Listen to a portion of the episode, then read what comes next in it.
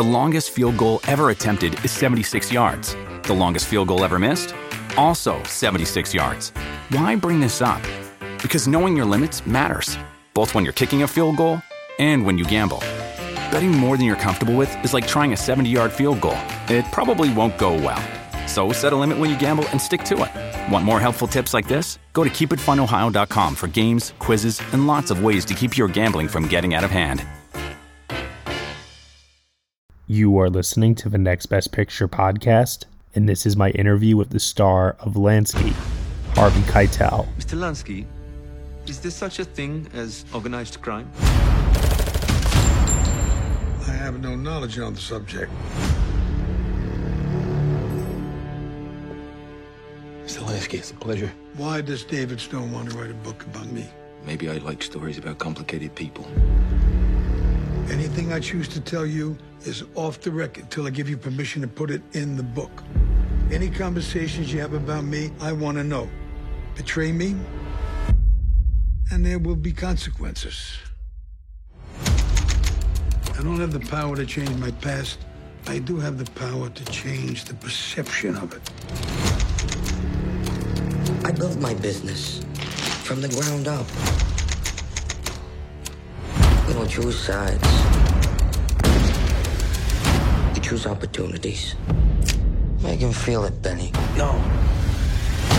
They still consider you part of the underworld. We weren't the underworld. We were the overworld. Lansky has $300 million squirreled away, and we want your help finding it. Now, we could let it slip to Mr. Lansky that you've been sharing his secrets. That's not going to go well for you. There are people in this world who will try to make you believe that they are better than you. Rage is a tool we use to prove them wrong. I don't question the choices I make. We've got a paper trail of laundered money going in and out of Geneva. When you lose your character, you lose everything. Remember that. Never let your emotions dictate your actions. I'm an angel with a dirty face. Is that what you tell yourself so you can sleep at night? I don't have to tell myself anything when I go to sleep at night.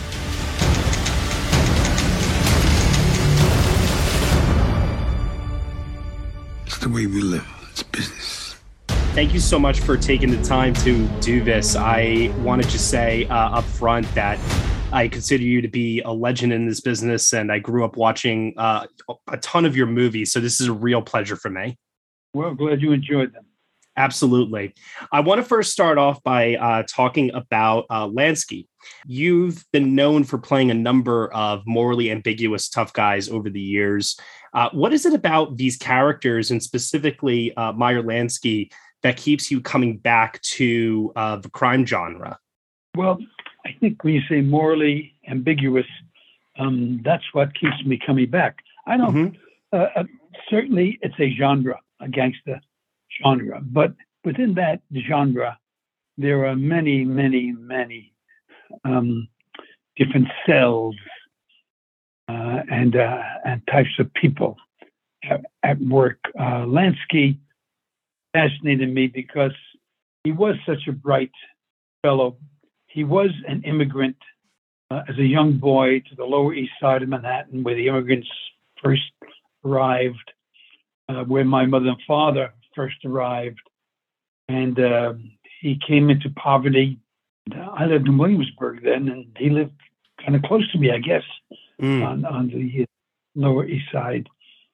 Um, I live right near the elevated train. And funny, recently uh, I was driving by there, and and I noticed I was brought up on a street called Hooper Street and Mhm. Broadway. Uh, Broadway runs right underneath the elevated train. Yep. I said, "My God, I'm a truck." you know, we have a huge immigration crisis going on now. I don't have to. T- I don't- have to tell you uh, Mhm. about that. What interests me is growing up as a person, how I am growing up as a person, how I began, and on and on and on until this moment. You and I are before each other. Yeah. And um, my parents were very poor in Europe. Uh, Meyer was very poor in Europe. It comes to the Lower East Side with no education, no money. The way many immigrants are coming to America now, and the way many uh, people live in America now with poor and no educations. And um, uh, it's interesting to me that the one of the uh, bills in the president's presentation to Congress now, uh, the um, free community college has been taken out of his plan, Mm. and um, everybody wanted that part in, but he had to get, take it out because because the Republicans are not, uh, you know, on Yeah. board with him, and um, it makes me think that um, we have such a powerful mean, leadership in robotics in America that there should be room for other people coming into our country. And the powerful robotic leadership is called the Republican Party. Yeah. You don't like that one? Yeah, no. um, I oh, thought they oh. should take some responsibility. No, Um, I, I hear you on yeah. that totally, and it's something that uh, I feel like we can do through our art is try to exhibit some form of yes, change. yes. Now you're Uh, with me exactly. I read uh, somewhere recently. There's a wonderful book by a woman named uh, Lewis. Lewis, uh, I forget her first name now, but she's a, an assistant professor at Harvard, and she wrote, she wrote a wonderful book called The Rise. A beautiful book, Mhm. and um, in it she quotes Aristotle uh, uh, in a passage that says, "Argumentation is not enough to make a man good." Hmm. that it takes education, it takes communication. And without education in America and keeping people so impoverished and out of the mainstream of what America is supposed to be, is only going to continue uh, the ignorance that Aristotle was getting at there. Yeah, Argumentation is not going to change anybody, it's the arts. The arts, the aesthetic force of the arts.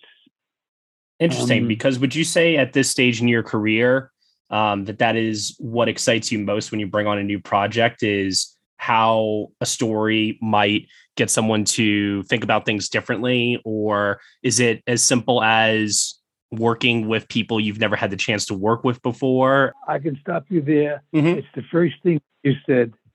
Ever since I was a young actor, Yeah, what interested me most was learning more about who I was, how how to live my life, hmm what was important at all about life, what it is I didn't see, what didn't I know about, and I always tried to choose my roles according to that uh, prerogative I had, and um, uh, I think the arts is the only way we can expect change to occur in the world, on the world scene. yeah. And uh, that's why, frankly, I do these interviews, hmm go to these uh, uh, film festivals. I think it's so important. The audience is the most important, uh, and the performers, of course, themselves are, are important. That we share our stories, and I think uh, Aristotle's words are well spoken. Through those stories, that we come to know ourselves and each other, and and and can form a a more perfect union. Hello, and welcome to Novel Conversations, a podcast about the world's greatest stories. I'm your host, Frank Lavallo, and for each episode of Novel Conversations, I talk to two readers about one book. And together, we summarize the story for you. We introduce you to the characters, we tell you what happens to them, and we read from the book along the way. So if you love hearing a good story, you're in the right place. Our ninth season is coming this fall. Tune in to hear from some of the all time great authors Charles Dickens, Jules Verne, F. Scott Fitzgerald, and more. Subscribe to Novel Conversations wherever you listen to podcasts.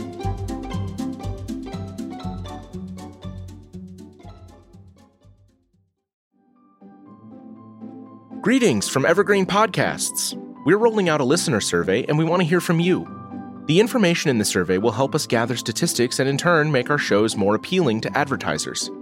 I know most people don't like ads, but this is one of the only ways our shows make money and help keep their lights on. We promise it will only take a few minutes, but the impact on our podcasts will be tremendous. As a token of our appreciation, we'll randomly select one lucky participant each month to win an exclusive merchandise package from Evergreen Podcasts.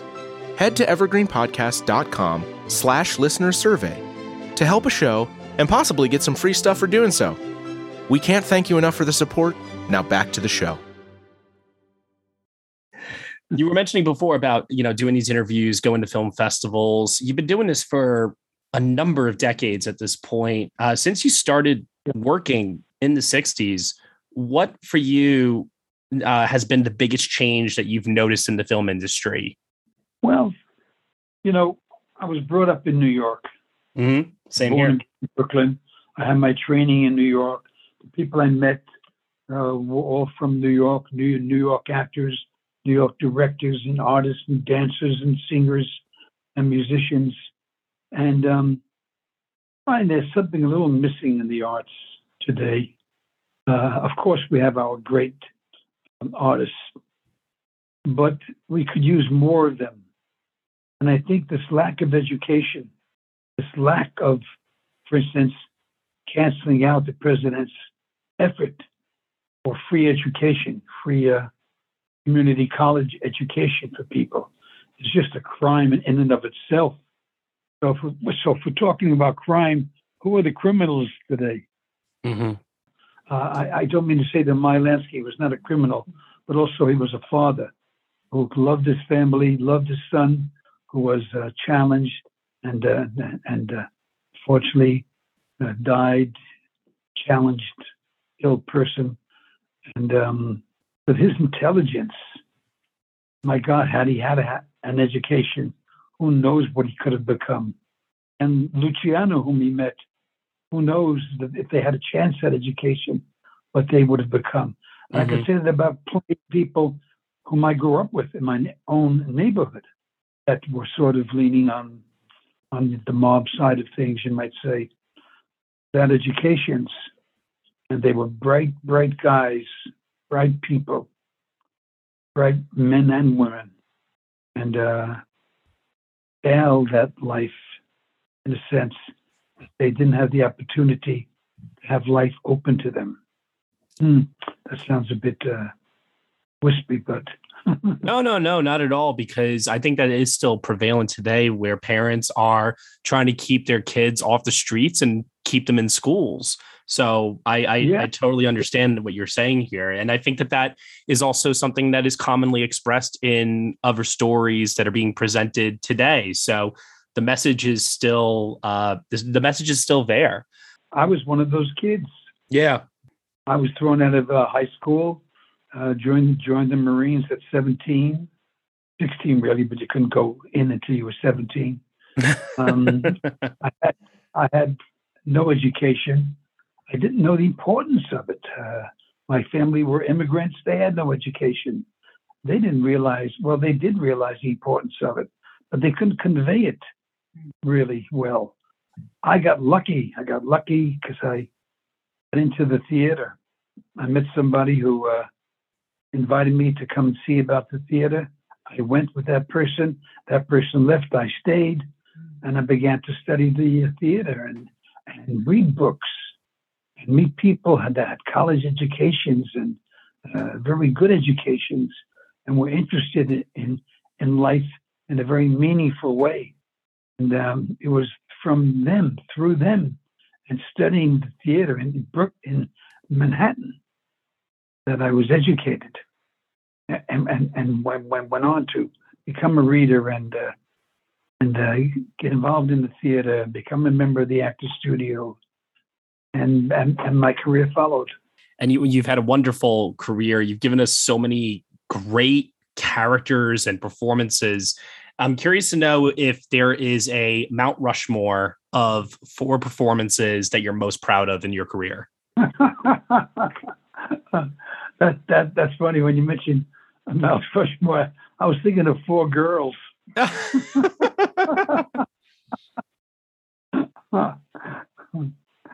I I really don't know that I can speak of myself that way. Okay, um, that's fair. I I can say that there are so many films. I was lucky to meet so many talented women and men directors that that, that I I just consider myself really lucky. Mm-hmm. Learned so much from them and uh, those people that I was around. And uh, well, you've seen the work and you know the people that I've been around. Yeah, totally. I mean, Yeah, and, uh, uh, you have Scorsese, Ridley Scott, Jane Campion, Tarantino, Wes Anderson.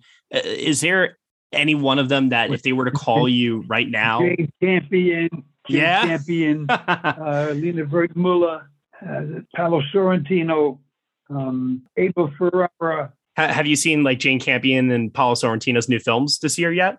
Uh, no, Jane invited me uh, and my wife to come see her film when she comes here with it, I think, in November. I think you're going to really enjoy it a lot. It reminded me a lot of uh, the great work that you guys did together on the piano, especially. Yeah, she's she's great to me. She's she's one of those special people, you know. Um, is there anything at this point in your career that you feel that you have left to accomplish, or do you feel that you've done everything that you set out to do when you started all those years ago? Well, I can answer that question this way. I know I'm different now than the way my life started out. I wonder about at the end of life whether it's possible to feel you've done everything or are fulfilled. I, I am fulfilled in many ways by the um, generous people I've met that approach me and talk to me about the way they feel about the work I've been involved in. So I feel um, I feel I've uh, been part of guiding them toward that or away from that early life I had. Mm-hmm. And you know, you're not taking extended breaks. You're not slowing down. You've always continued working.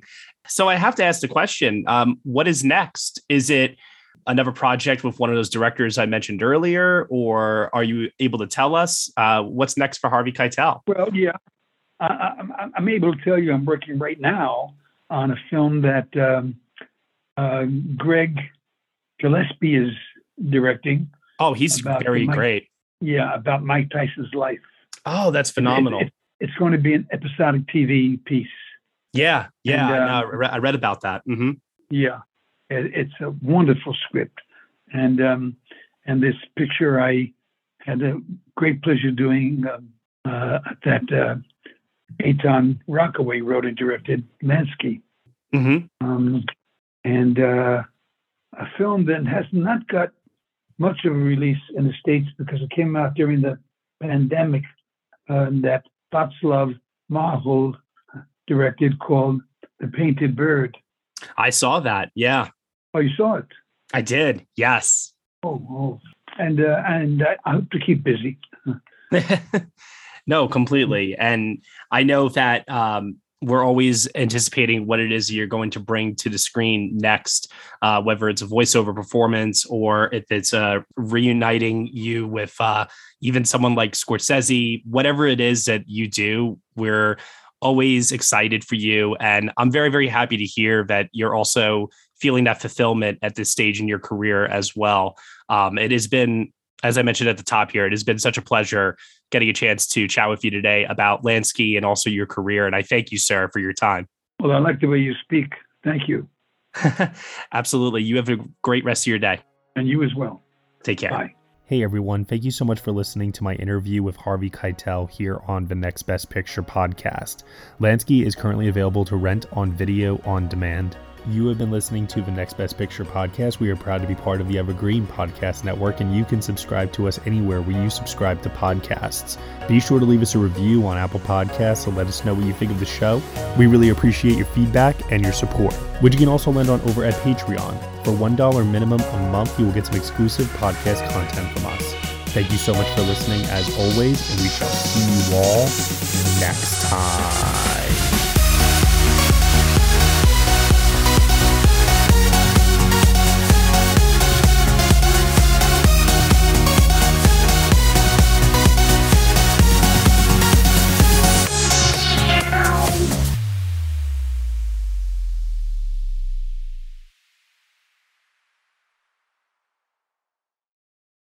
Hello, this is Gary Chahot welcoming you to check out the French History Podcast.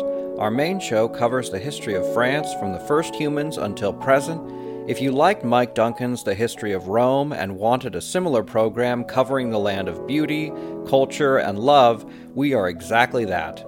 We also host world renowned scholars who have delivered guest episodes on their specialties, including 18th century pirates, revolutionary booksellers in 20th century Paris, the special friendship between the Marquis de Lafayette and Thomas Jefferson, and numerous others.